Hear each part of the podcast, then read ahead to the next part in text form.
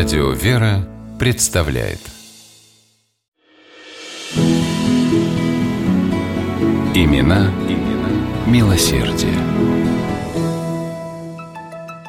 В Крыму царила весна. Стояли всего лишь первые мартовские дни, но солнце припекало, а на равнинах зеленела трава.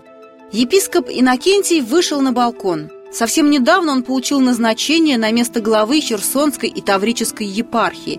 Теперь он, местный архиерей, ездил по веренным ему приходам. В Крыму он задержался на несколько дней – чтобы внимательно осмотреть находящиеся на его территории древние христианские памятники, храмы и монастыри, некогда разрушенные, пришедшие в запустение и забытые. Мечтой владыки было восстановить хотя бы часть из них. Епископ вдохнул теплый, прогретый солнцем крымский воздух, а в Петербурге теперь морозы. Невольно подумал он, вспомнив южное и холодное начало марта в столице, где он провел семь лет, преподавая богословие в Санкт-Петербургской духовной академии. Одной из главных целей визита владыки в Крым стал осмотр развалин древнего Херсонеса, находящихся на территории Севастополя. Эти камни хранили живую память о крещении князя Владимира, принесшего христианскую веру на Русь владыка Иннокентий обратился к императорскому наместнику, министру, управляющему территорией Крыма, с просьбой передать развалины в ведение Херсонской епархии. Дело обещало последовать в долгий ящик, но в один из дней архиерей лично явился к наместнику на прием и столь увлекательно и живо изложил историю крещения князя Владимира, что послушать видного богослова сбежались чиновники со всей канцелярии, а наместник тут же при владыке подписал нужные бумаги.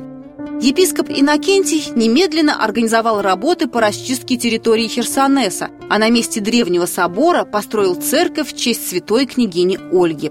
В пригороде Севастополя, Инкермане, заботами епископа Иннокентия была восстановлена еще одна святыня – пещерная церковь, собственноручно выбитая в скале святым Климентом Римским – ее тщательно отреставрировали, после чего архиерей торжественно осветил обновленный храм.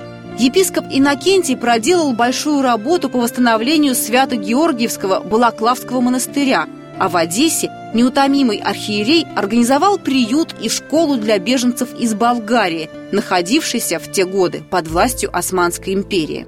В Крыму епископ Херсонский Иннокентий встретил и ноябрь 1853-го, начало Крымской войны. В Одессе и Севастополе шли бои, а бесстрашный епископ ездил с молебнами из одного города в другой, со святынями и чудотворными иконами обходил военные позиции во время обстрелов. Однажды во время крестного хода прямо перед владыкой разорвался английский снаряд – Епископ возблагодарил Бога за то, что остался невредим и бесстрашно продолжил шествие.